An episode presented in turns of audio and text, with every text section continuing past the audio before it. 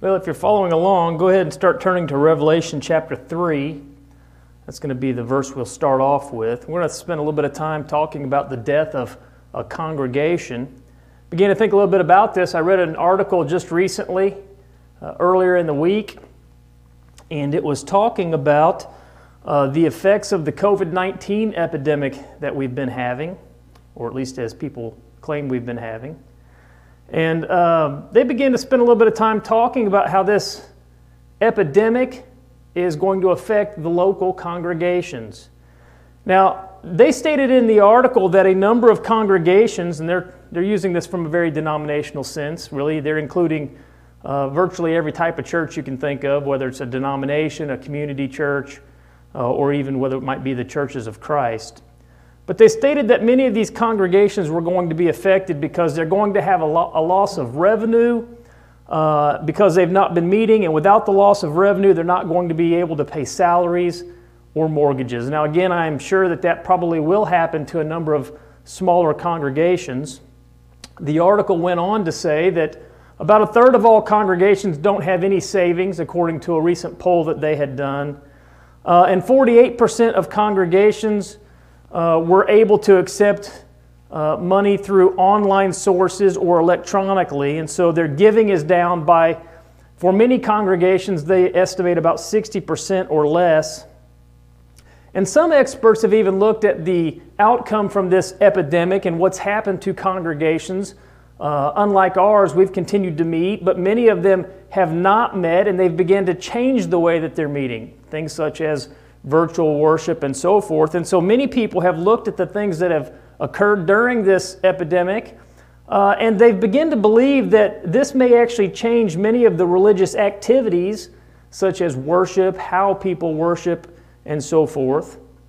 And so they think that uh, many buildings are going to either die because of this or they're going to be changed regarding uh, worship and so forth. Now, it is interesting as we begin to go back and look at the scriptures, we do see that there is a biblical reference to uh, dead local uh, assemblies. Now, here in the article, they're talking specifically about churches and they're talking specifically about the doors being closed on buildings. But in our New Testament, we do have a scriptural reference to a dead local assembly. Uh, go ahead and turn on over to Revelation chapter 3, verse 1. Revelation 3. It says, this is Jesus' words, and unto the angel of the church in Sardis write, These things saith he that hath the seven spirits of God and the seven stars. Now here's the important part. I know thy works, that thou hast a name that thou livest, and art dead. Now it appeared when you look at this congregation, certainly the doors aren't shut, they appear to be a very physically strong and alive congregation, and yet Jesus looks at them and he says, You are spiritually dead. Now, the article we looked at, or that I, I referenced here just a second ago, was talking about uh, physically buildings being closed or dying off physically, but Jesus turns this around and he tells them spiritually they are dead. And so as we begin to look here at Revelation 3:1, one of the things we understand is is local congregations can die, and that eventually will lead to the doors being shut with that being said, let's take a general synopsis about a number of congregations meeting today. There are some that they meet on a regular basis, and like this congregation here in Sardis, they're dead and they don't even know it.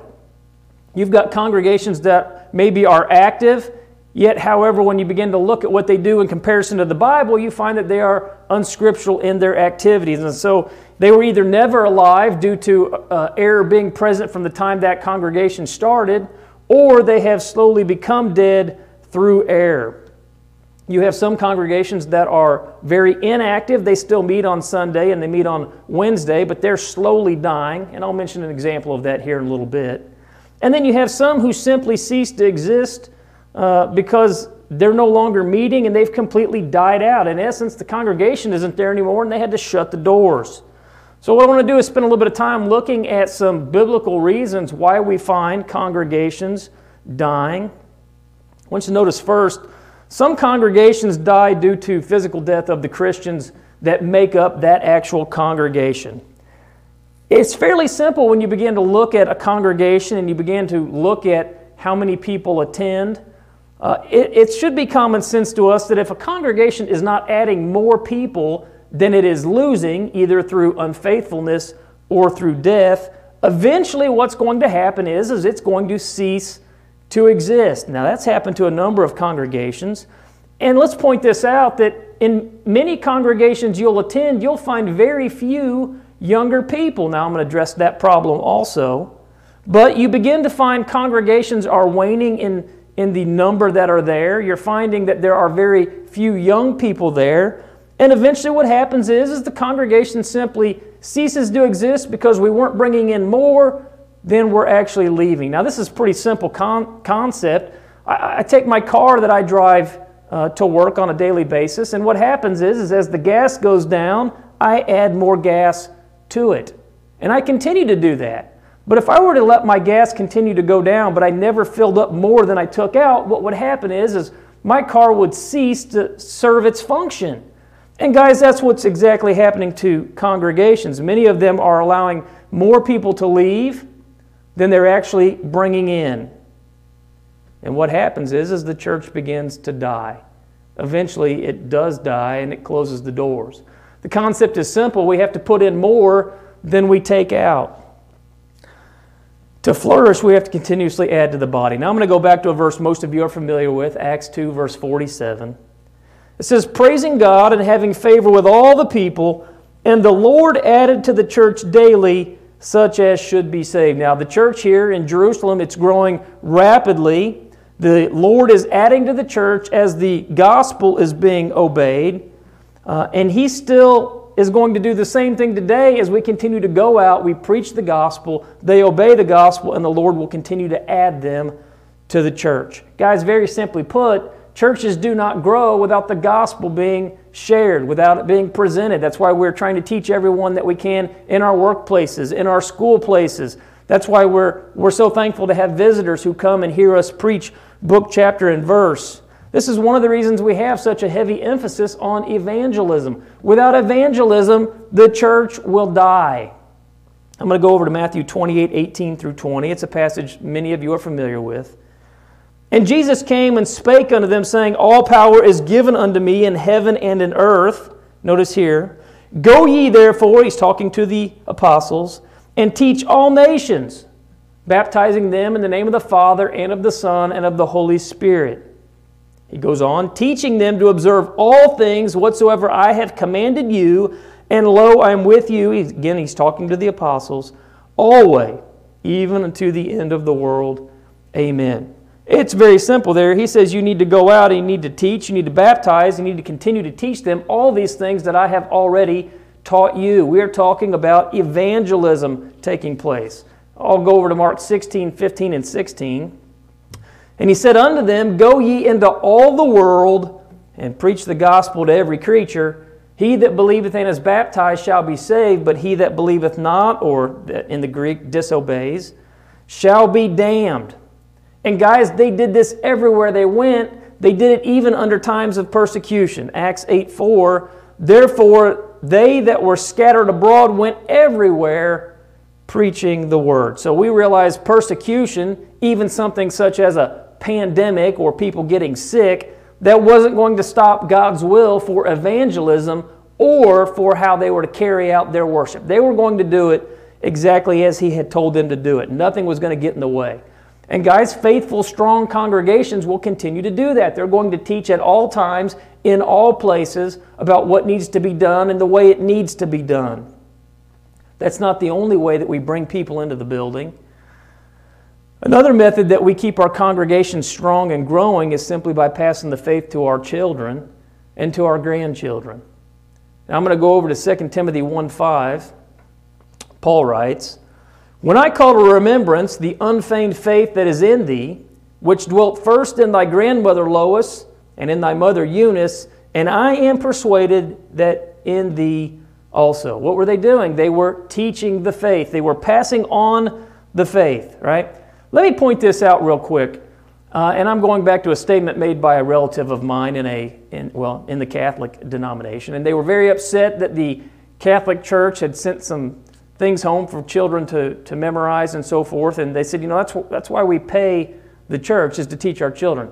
Guys, it is not the church's responsibility to teach your children the faith. It is our responsibility as parents to raise those children up in the faith, seeing it take place and being taught the Word. Now, don't get me wrong, the church is an added benefit. Uh, it does provide Bible classes and it does provide, I hope, sound uh, sermons from the pulpit. But, guys, they're not going to get the majority of their teaching, or at least they should not be, from the church. Right? They're there on Wednesdays, they're there on Sunday. You get a couple of hours at the congregation. They need more than a few hours a week being taught the faith, right? 2 Timothy 3:15. And that from a child thou hast known the holy scriptures which are able to make thee wise unto salvation through faith which is in Christ Jesus. You can't know how to be saved or be wise unto salvation without knowing the holy scriptures. And we learn here that that should start in childhood. Again, that's going to start with the parents emphasizing and teaching our children. And again, let me say this the majority of congregations and parents underestimate the intelligence of their children, even from a very small age. They can memorize, they can understand, they can comprehend. We need to be challenging them. I see a lot of congregations, they have these well, it appears that they're teaching 10 year old children, but they're still using a second and third grade curriculum. We, we need to quit underestimating our children. They can learn, and if we don't challenge them, they're going to get bored. I'll address what happens later about when children are bored or when they're not learning. But again, this ought to be the easiest method, but again, it's not taking place or being done very good. There are a number of children who are being raised up in Christian households and what happens is, is many of them obey the gospel only to leave the faith for something like a community church, a denominational body, or maybe even something such as a, an atheistic or humanistic idea, because they simply have not been taught correctly and they've not been taught the very basic fundamentals of the scriptures. Guys, when kids are, or children are being raised up within the churches of Christ, and they don't see a difference between the church that Christ established, Matthew 16, 18, and 19, and other churches, such as denominational groups started by men or community church where everything's allowed, there is a problem. And I have come into contact with a number of people who didn't realize there was a difference between the churches of Christ and these other religious groups. Guys, when that happens, those, those younger people are going to leave the congregation. And that's just as bad as the older sound ones dying off when the younger unsound ones leave, because in both cases it's causing the congregations to die. Some congregations die because they're starved to death of sound teaching. Now, this is going to go back to the previous point. But go over to 1 Corinthians chapter 3. We're going to start in verse 1. Paul tells the church in Corinth, And I, brethren, could not speak unto you as unto spiritual, but as unto carnal, even as unto babes in Christ. Let me pause for a minute. You remember when you were a brand new Christian, if you are a Christian? Right? There was a lot of things we didn't have figured out. There was a lot of things we didn't comprehend. He says in verse 2 I have fed you with milk and not with meat, for hitherto, hitherto you were not able to bear it. Neither yet now are you able. There's a lot of things that new believers simply cannot understand. We understand that the scriptures have to be used together to get a full understanding of a topic or a concept, and yet there are a number of people who, who are Christians and yet they don't have those basic fundamentals. He goes on in verse 3 For ye, ye are yet carnal. For whereas there is among you envying and strife and divisions, are, you not, are ye not carnal and walk as men? Why does this happen? Well, my guess would be the same reason it probably happened here in Corinth. Some congregations have strayed away from simply the, the basic teachings. And sometimes that happens because there's, there's not strong biblical preaching being done from the pulpit anymore. Oftentimes, what you have are lovey dovey motivational speeches. You have people talking about philosophy, uh, simply spending time talking about humanistic ideas. And then you've got congregations that have veered off so far, they're, they're just teaching straight out error. And so you get people in the pews who, instead of focusing on their spiritual welfare, they're more worried about the physical growth of the congregation, either by promoting programs to draw people in, or maybe even trying gimmicks and tricks just to get people in the door to swell. And that's exactly what they're doing. They're not growing at all in spiritual strength, but they are growing numerically. I know for a fact this is happening. And doing this causes a number of problems because even in congregations like that, you have people who are sincerely trying to learn. And when you're not preaching sound biblical doctrine, when you're not, when you're not encouraging them and challenging them, what you have are people in the pews who are sincere, but they're lacking in biblical knowledge. This can lead to a number of things, such as unfaithfulness, just simply because they're not being challenged and they finally decide to go somewhere else.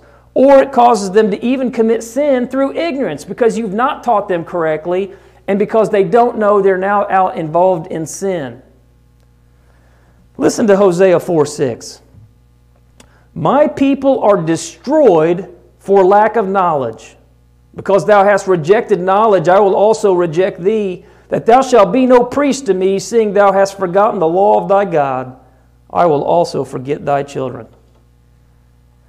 Guys, that is happening within even the churches of Christ, that people are being destroyed by a lack of knowledge. We used to be known as people of the book. We were known as the, as the ones who, who knew book, chapter, and verse, the most sound and, and most difficult brethren to, to debate because we knew our scriptures inwards and or forwards and backwards. And yet, what's happening is, is many people within the pews, they simply can't do that anymore. There are many people in the pews who couldn't tell someone how to be saved if they needed to be. Couldn't even give the simple plan of salvation. Guys, what congregations need to quit dying out or going into error is very simple good, sound Bible teaching. Instructors who don't just show up with a book or read a commentary, but literally do Bible studies and study throughout the week in preparation. They need sound sermons from the pulpit and they need effective works within the local body to try to reach the lost. And that means other people need to be involved in it, whether they're doing it through internet sources, whether they're knocking on doors. The people need to be involved. Again, I'm going to talk about an example where this is not taking place and, and how it causes congregations to die. But a lot of congregations, they're simply starving. They're starving for biblical truth, and because they're not getting it, they're actually starving to death. Some congregations are simply stagnant and they're slowly dying due to discouragement. Guys, there are a lot of congregations who are very discouraged. And I'm talking about some congregations that are made up of people who want to teach the truth. Their desire is to teach the truth. They want to reach the lost around them, and yet they got other people in the congregation who don't want to do anything. And they look at these people, and then because it's wore off, and many congregations are not involved in any type of outreach, they begin to get discouraged. And it seems to me interesting how oftentimes I will talk to preachers and they'll talk about the glory days when the churches of Christ was the largest growing religious body in the United States. And they talk about how active the church was. And they always talk about the glory days. Well, guys, for the churches of Christ, this is not the glory days. We have many of our younger people are leaving congregations because they're not being taught sound doctrine. We're not growing near as fast as a number of the religious groups around us, specifically those who are charismatic. And because of that, people get discouraged. I get discouraged when we try so hard and we don't reach as many as we should. I'm going to go over to Haggai chapter 2, and I'm going to start in verse 1. Haggai chapter 2. In the seventh month, in the one and twentieth day of the month, came the word of the Lord by the prophet Haggai, saying, Speak now to Zerubbabel, the son of Shealtiel, governor of Judah, and to Joshua, the son of Josedech, the high priest, and to the residue of the people, saying, Who is left among you that saw this house in her first glory? This is talking about the temple. How many of you remember the very first temple? He goes on. And how do you see it now? The temple is going to be rebuilt. They've got the foundation laid. He goes on, Is it not in your eyes in comparison of it as nothing? Is this as good as the other one, or are you thinking this is not as good? Yet now be strong, O Zerubbabel, saith the Lord, and be strong, O Joshua, son of Josedech, the high priest, and be strong, all ye people of the land, saith the Lord, and work, for I am with you, saith the Lord of hosts. You may be saying, what, what's going on there? When they came back out of captivity, the first temple had been destroyed, and so they had laid the foundation. They're beginning to, to build the second temple. And there's some people there that they had grown up in a generation never seeing the first temple, and so they saw it and, and they're crying out of excitement because the temple's being built. But then there were some who They had seen the first temple and they knew how glorious and beautiful and wonderful it was, and they're crying because the new one doesn't appear to be as beautiful as the original one. Some of them even began to look at this new temple being built and they wondered to themselves, is this going to even be as pleasing to the Lord? They were discouraged. Many of them looking back and remembering the glory days. Remember, I just told you the church has constantly been looking back at the glory days. They're looking back at the glory days of the first temple. And it's interesting in verse 4, God says, Be strong and get to work.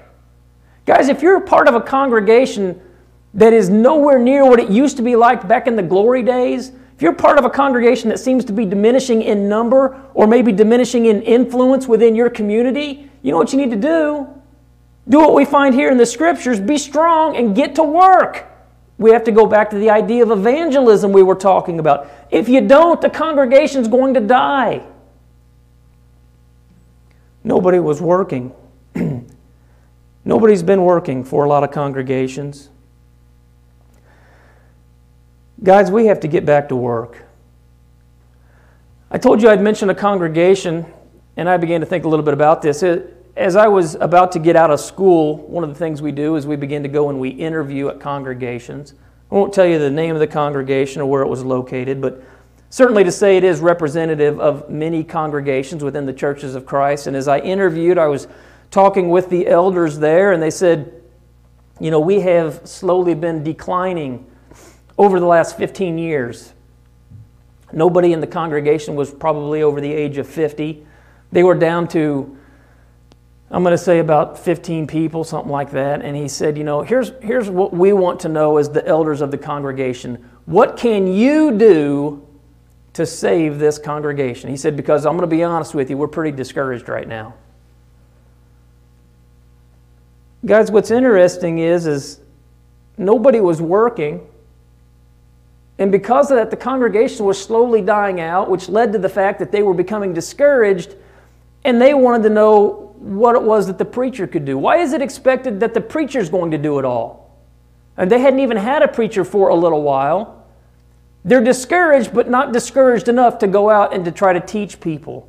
Guys, that is happening all the time. It's the same thing when people begin to ask, you know, have you gone to the hospital to visit so and so? That's not just the preacher's job.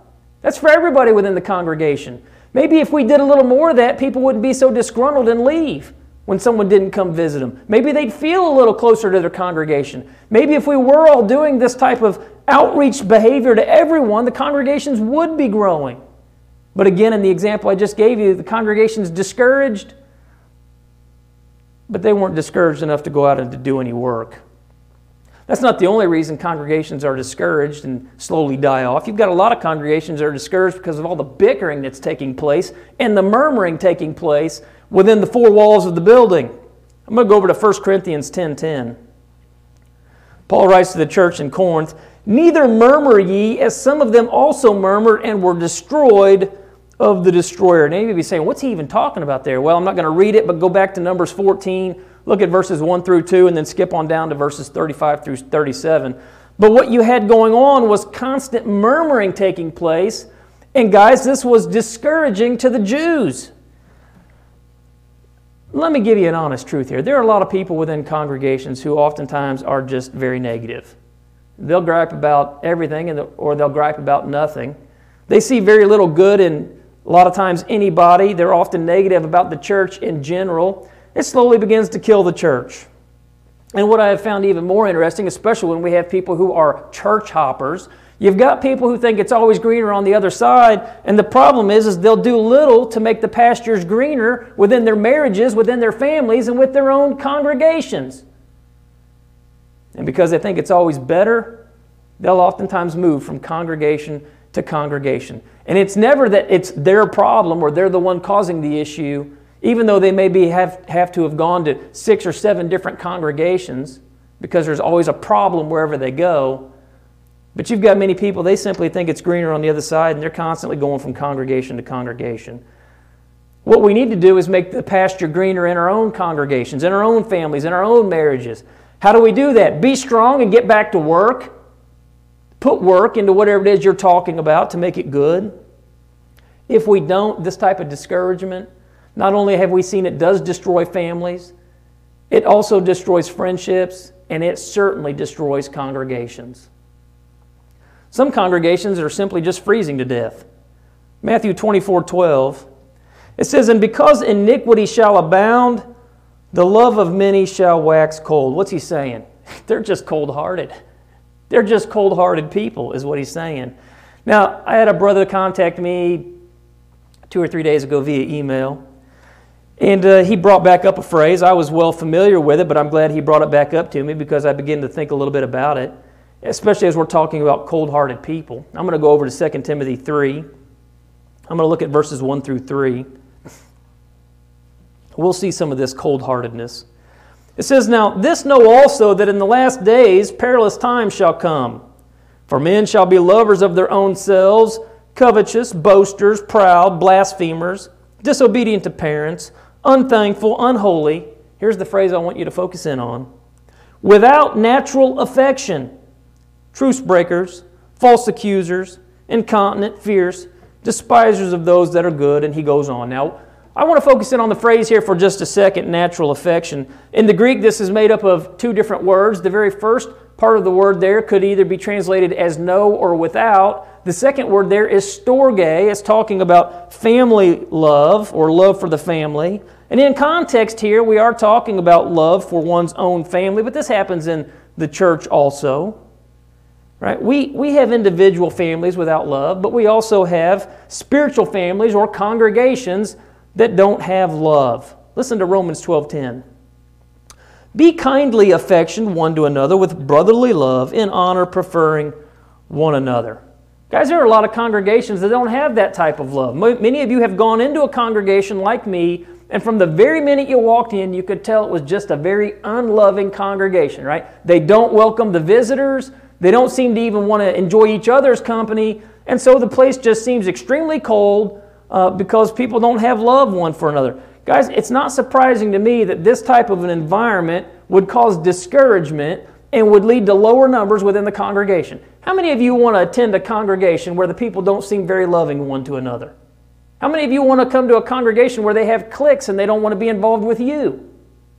How many of you, the first time you come to a congregation, want to come back when nobody welcomes you? And I mean truly welcomes you. We want to, people, people are worried about smothering visitors. Guys, we need to smother them with love from the very second they walk in the door. Let them know that we want them there. We want them to come and to worship and to learn with us. I would much rather smother a new visitor than to give them the cold shoulder and not say anything to them other than when they leave, thanks for visiting. And guys, you wonder why congregations are discouraged and why they're slowly dying off. Some of them are so cold, everybody's just freezing to death. Some congregations die because people are just bitten to death. Listen to Galatians 5:15. But if ye bite and devour one another, take heed that ye be not consumed one of another. How many of you guys have ever heard another Christian talk bad about another Christian? How many of you have ever talked bad about another Christian? Guys, we know that eventually gets around because people love to talk. Eventually it gets back that you've been talking bad about somebody. Some of the most mean people in life that I have ever met are doctrinally sound. They understand what the Bible teaches, and yet they're not living uh, sound teaching out through their words and through their actions. They're literally biting and devouring each other. Many of you are aware probably of people in congregations that are like this. Constant backbiting and devouring one another going to kill off a congregation. How many of you want to be part of a congregation like that? Some congregations die because they're polluted to death. I'm going to go over to 2 Peter 2:20. And this is talking about Christians who are no longer faithful, who've gone back to the world. It says, For if after they have escaped the pollutions of the world through the knowledge of the Lord and Savior Jesus Christ, they are again entangled therein and overcome. The latter end is worse with them than the beginning.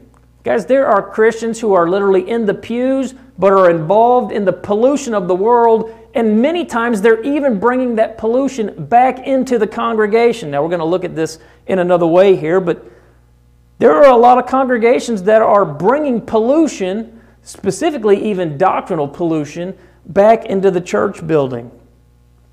Many of them are bringing even their activities into the church building. They're involved in a number of things which the scriptures would condemn. Listen to Ephesians 5:27. That he might present it to himself a glorious church, not having spot or wrinkle. What's he saying? It's not polluted. The church is pure. He says, or any such thing, but that it should be holy and without blemish. Congregations need to make sure we are not being polluted to death from the things from the world, from the activities of the world, and certainly that we're not bringing that in to the body. Guys, Christ expects the church to be without blemish, and yet what are we finding? We are finding pollution that is infiltrating our marriages. We're finding pollution that is infiltrating our lifestyles. And because of all of that, it's oftentimes carried into the building, into the congregation. And guys, this carries over even to, into doctrine. A lot of churches have been simply polluted with false doctrine. Listen to Galatians 1 6 through 9, because all of this can slowly kill off, if not just individual members, it could eventually even kill off the entire congregation. Galatians 1 6 through 9. Paul tells the church in Galatia, I marvel that ye are so soon removed from him that called you into the grace of Christ unto another gospel, which is not another. But there be some that trouble you and would pervert the gospel of Christ. That word gospel is euangelion. It's talking about the good news. That is our New Testament. All of that is our inspired good news. Verse 8 But though we or an angel from heaven preach any other gospel unto you than that which we have preached unto you, let him be accursed. As we have said before, so say I now again if any man preach any other gospel unto you than that ye have received, let him be accursed. Guys, why aren't congregations still teaching book, chapter, and verse? Why are congregations ending sermons and not telling the people in the pews, especially our visitors, the plan of salvation as we find in the scriptures? You know, for many congregations, book, chapter, and verse doesn't even exist anymore. For many people, understanding commands, understanding examples, understanding necessary inference. They, they have no understanding of that anymore. And because of that, they can't even rightly divide the word of truth. And we wonder why we have false doctrine coming into our buildings and slowly killing them.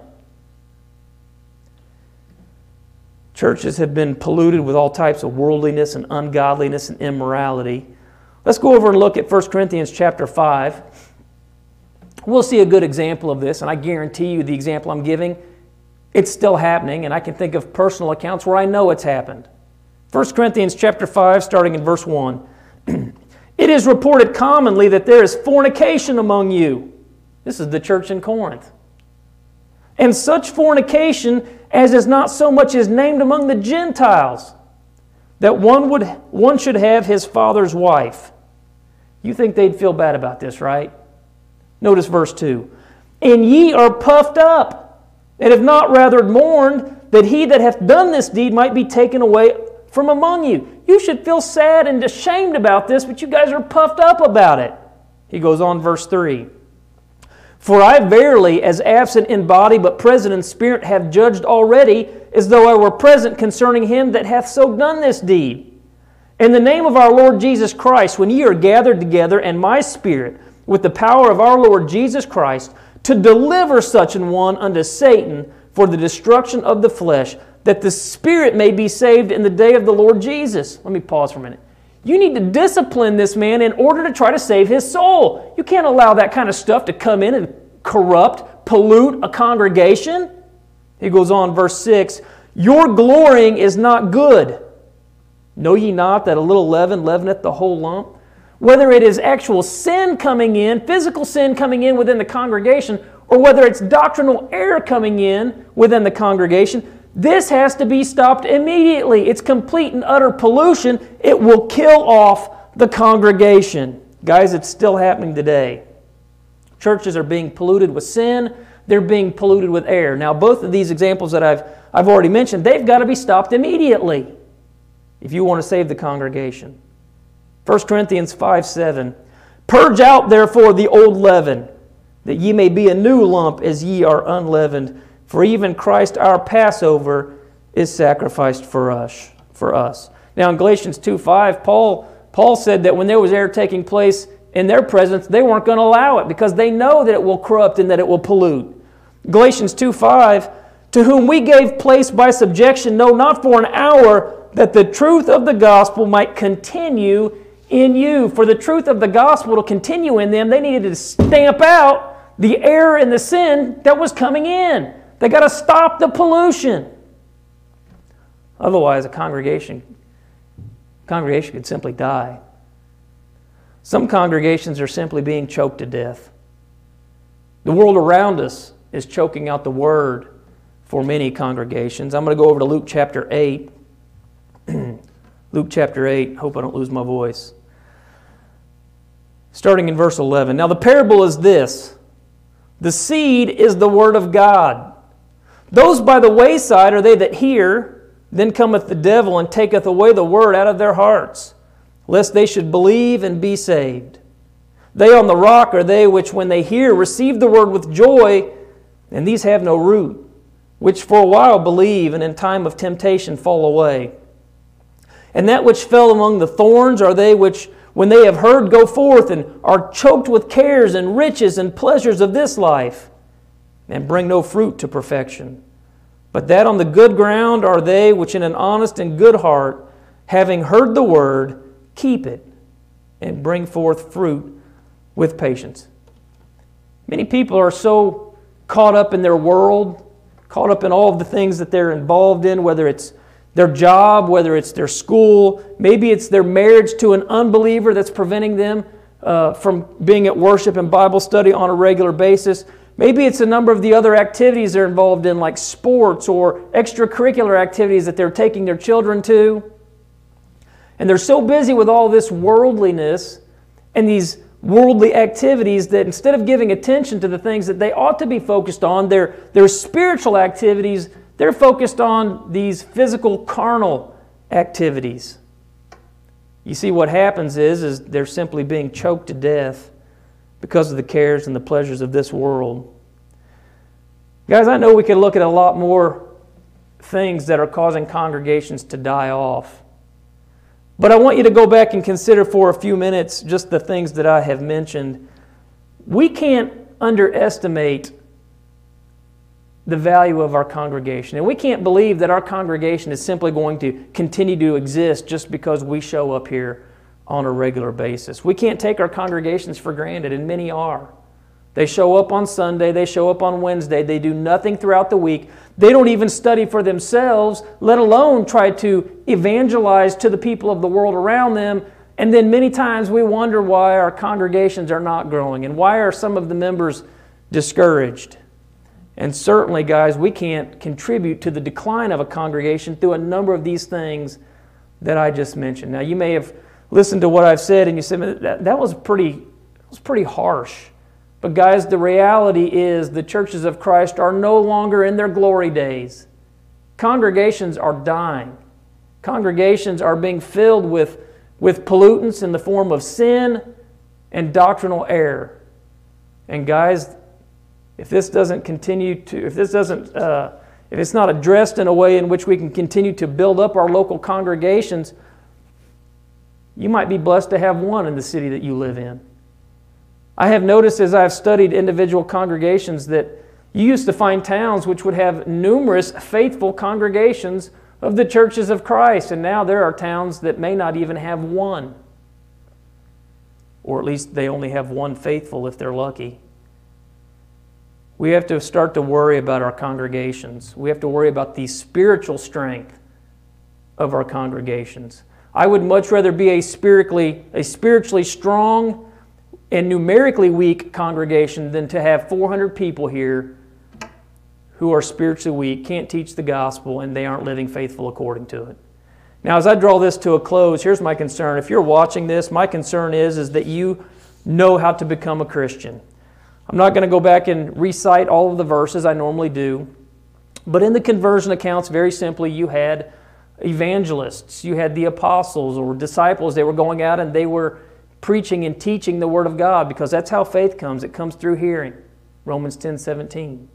They would preach and they would teach so that people would believe that Jesus Christ was the Messiah. Jesus made it very clear if you don't believe that, you're going to die in your sins. John 8 24. They would teach about sin and the consequence of sin in our life, that all men have sinned, Romans 3.23, and the consequence for that sin is death. And so they would get them to understand that consequence and the need for repentance. Jesus commanded all men everywhere to repent, Luke 13 3 and 5. Find the same thing in Acts 17 30. You need to confess Christ. Romans 10, verse 10, just like the Ethiopian eunuch did in Acts chapter 8. And you need to be immersed in water for the remission of your sins. Mark 16, 16. Jesus makes it very clear that baptism is a necessity. We see that it does say, 1 Peter 3, 21. We understand that it is a death, burial, and a resurrection, just as Jesus died, buried, and was resurrected. And when you simply obey the gospel, the Lord will add you to his church. I pray that if you're watching this and you've never done that, you would contact us. Let one of us have an opportunity that we could try to teach you the truth.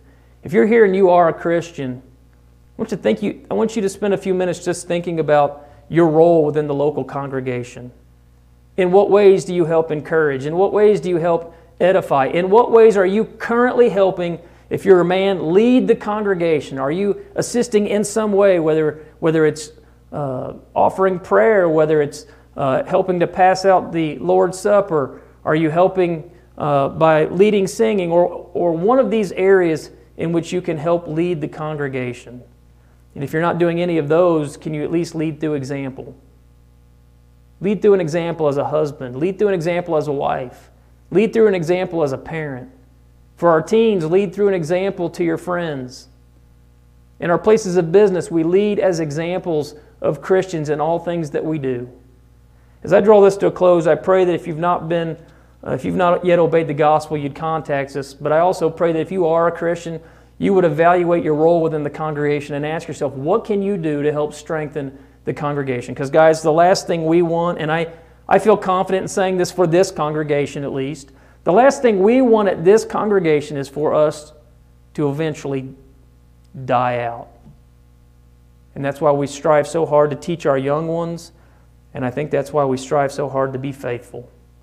Again, if there's any way you can help, if there's any way that we can help you, you can simply contact us.